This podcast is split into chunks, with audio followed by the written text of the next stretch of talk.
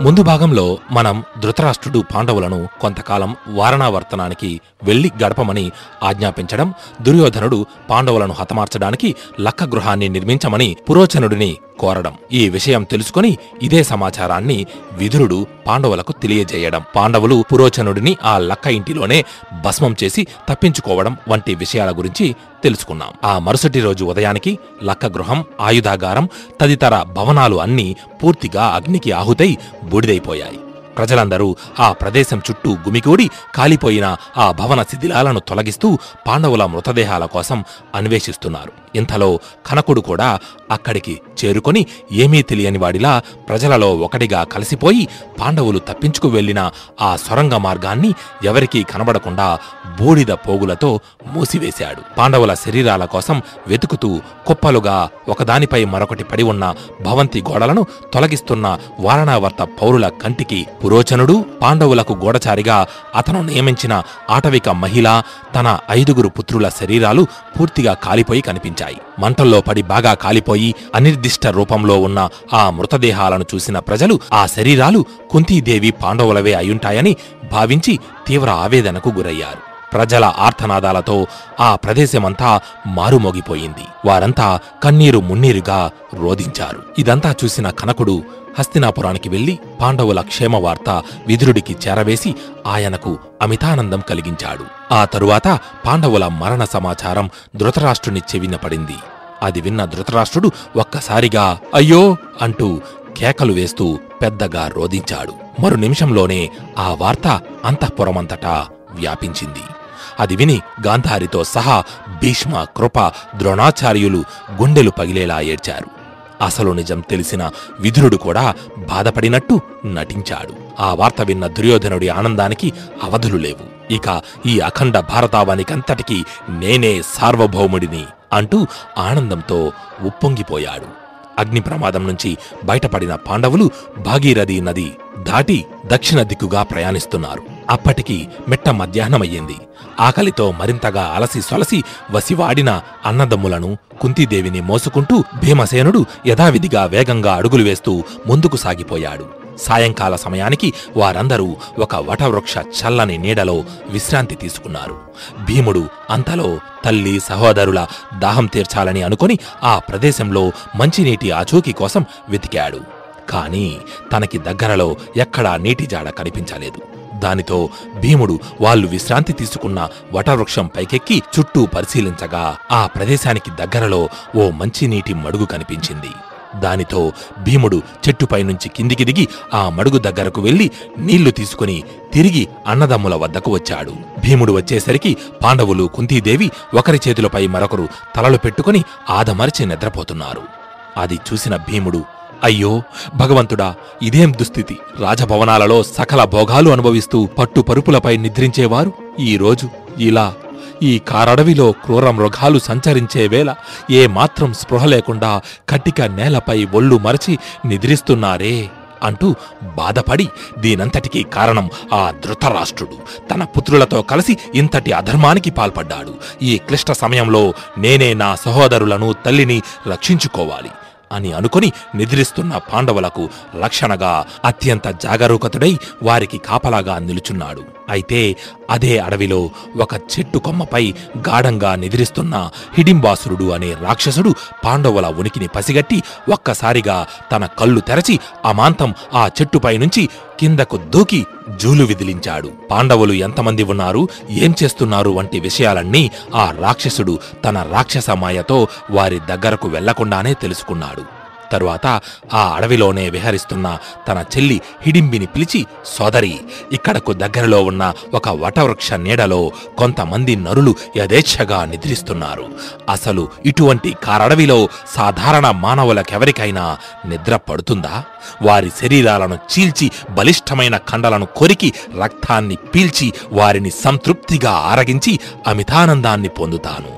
నువ్వు వెనువెంటనే వాళ్ళ దగ్గరకు వెళ్ళి నీ మాయతో వంచించి వారిని ఇక్కడికి తీసుకుని రా. వారికి ఇదే ఆఖరి రోజు కావాలి. ఆ అంటూ గట్టిగా నవ్వాడు. సోదరుడి ఆజ్ఞతో హిడింబి పాండవులు విశ్రమించిన ప్రదేశానికి చేరుకొని వారికి సమీపంలో ఉన్న దట్టమైన పొదల చాటున నిలబడి వారినే తీక్షణంగా పరిశీలిస్తోంది. అక్కడ విశాల ఛాతి బలమైన బాహువులతో అతి మనోహర రూపంతో పాండవులకు రక్షణగా నిలబడి ఉన్న భీమసేనుడిని చూసి హిడింబి తనను తాను మర్చిపోయింది. భీముడి వైపే చూస్తూ ఏమాత్రం కదలకుండా అలాగే శిలలా నిలబడిపోయి ఉంది. తన మనసులో ఆహా ఇంతటి అందగాడు ఈ భూమి మీద మరొకడు ఉంటాడా? వీరిని చంపి తినడం వల్ల మా అన్నకు కలిగే ఆనందం క్షణకాలం మాత్రమే. కాని నేను ఈ మహాబలశాలిని వరించి జీవితాంతం ఇతనితోనే సుఖంగా జీవించవచ్చు.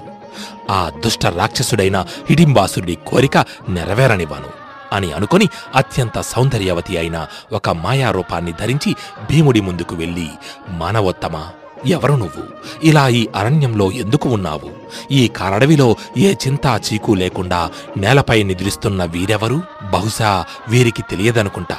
ఇది క్రూర రాక్షసులు సంచరించే ప్రదేశమని. పాపాత్ముడు హిడింబాసురుడు ఈ అరణ్యానికంతటికీ అధిపతి.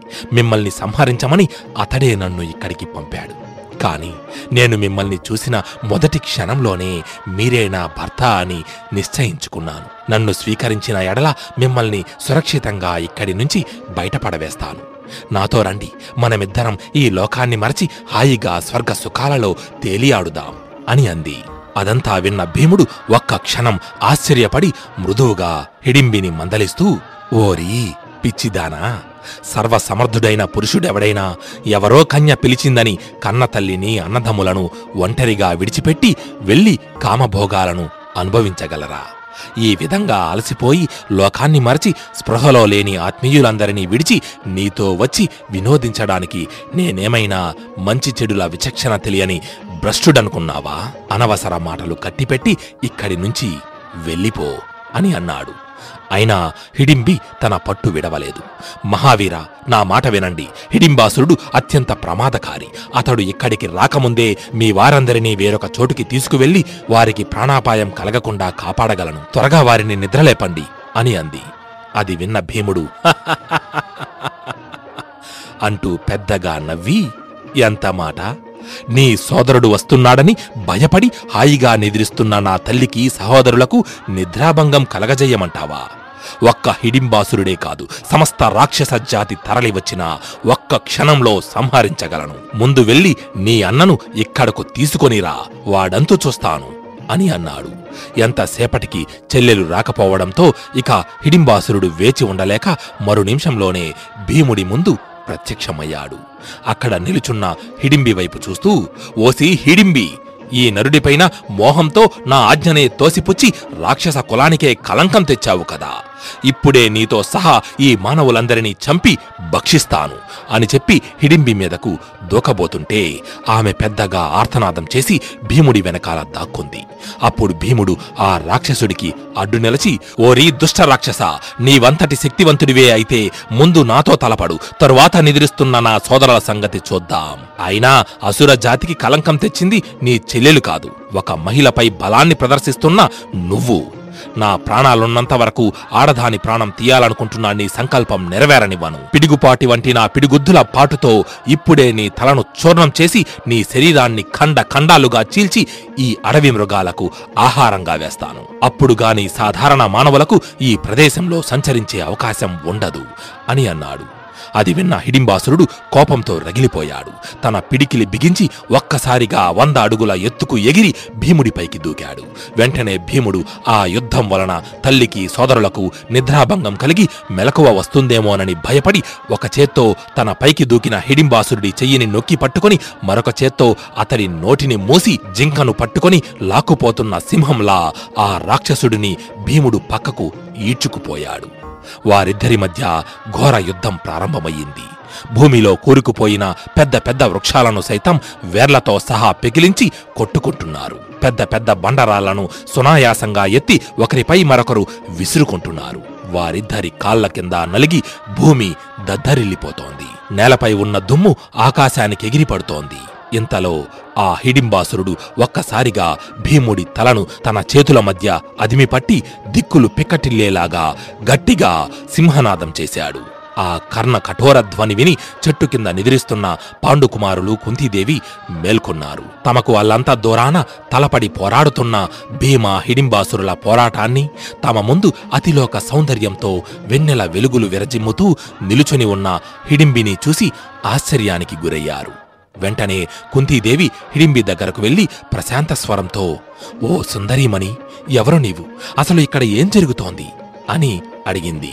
దానితో హిడింబి వారికి జరిగిన విషయమంతా వివరించి చెప్పింది. ఆ తరువాత పాండుకుమారులు కుంతీదేవి భీమ హిడింబాసురుల భయంకర యుద్ధ ధోరణిని పరిశీలించి కొంతసేపటి వరకు నిశ్చేష్టులై చూస్తూ ఉండిపోయారు. ఆ తరువాత అర్జునుడు మెల్లగా భీమసేనుడిని సమీపించి సోదరా భీమ సమయం మించిపోతోంది. రాత్రి సమయాన రాక్షసుల శక్తి అనేక రెట్లు పెరిగిపోతుంది. కాబట్టి ఇంకా సమయం కాకముందే త్వరగా ఈ రాక్షసుడిని సంహరించాలి అని హెచ్చరించాడు. ఆపై భీమసేనుడు విజృంభించి ఆ రాక్షసుడి పాదాలను దొరకబుచ్చుకొని అటూ ఇటూ తిప్పి నేలకేసి కొట్టి వాడి నోటి నుంచి రక్తం కక్కించాడు. అయినా వదలకుండా పక్కనే ఉన్న బండరాతిపై పడవేసి వెన్నెముక విరగ్గొట్టి గిరగిరా తిప్పి ఆకాశంలోకి విసిరేశాడు. దాంతో ఆ హిడింబుడు గట్టిగా అరచి నేల మీద పడి స్పృహ తప్పి నిర్జీవుడై మరణించాడు. తరువాత కథేంటో తెలుసుకుందాం మును ముందు రోజుల్లో. జై శ్రీకృష్ణ జై జై మహాభారత్. అథ శ్రీ మహాభారత్ కథ.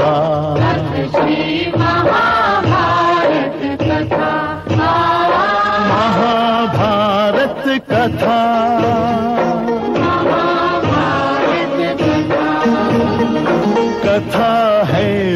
पुरुषार्थ की ये स्वार्थ की, परमार्थ की। सारथी जिसके बने श्री कृष्ण भारत पार्थ की। शब्द दिग्घोषित हुआ जब सत्य सार्थक सर्व था। शब्द दिग्घोषित हुआ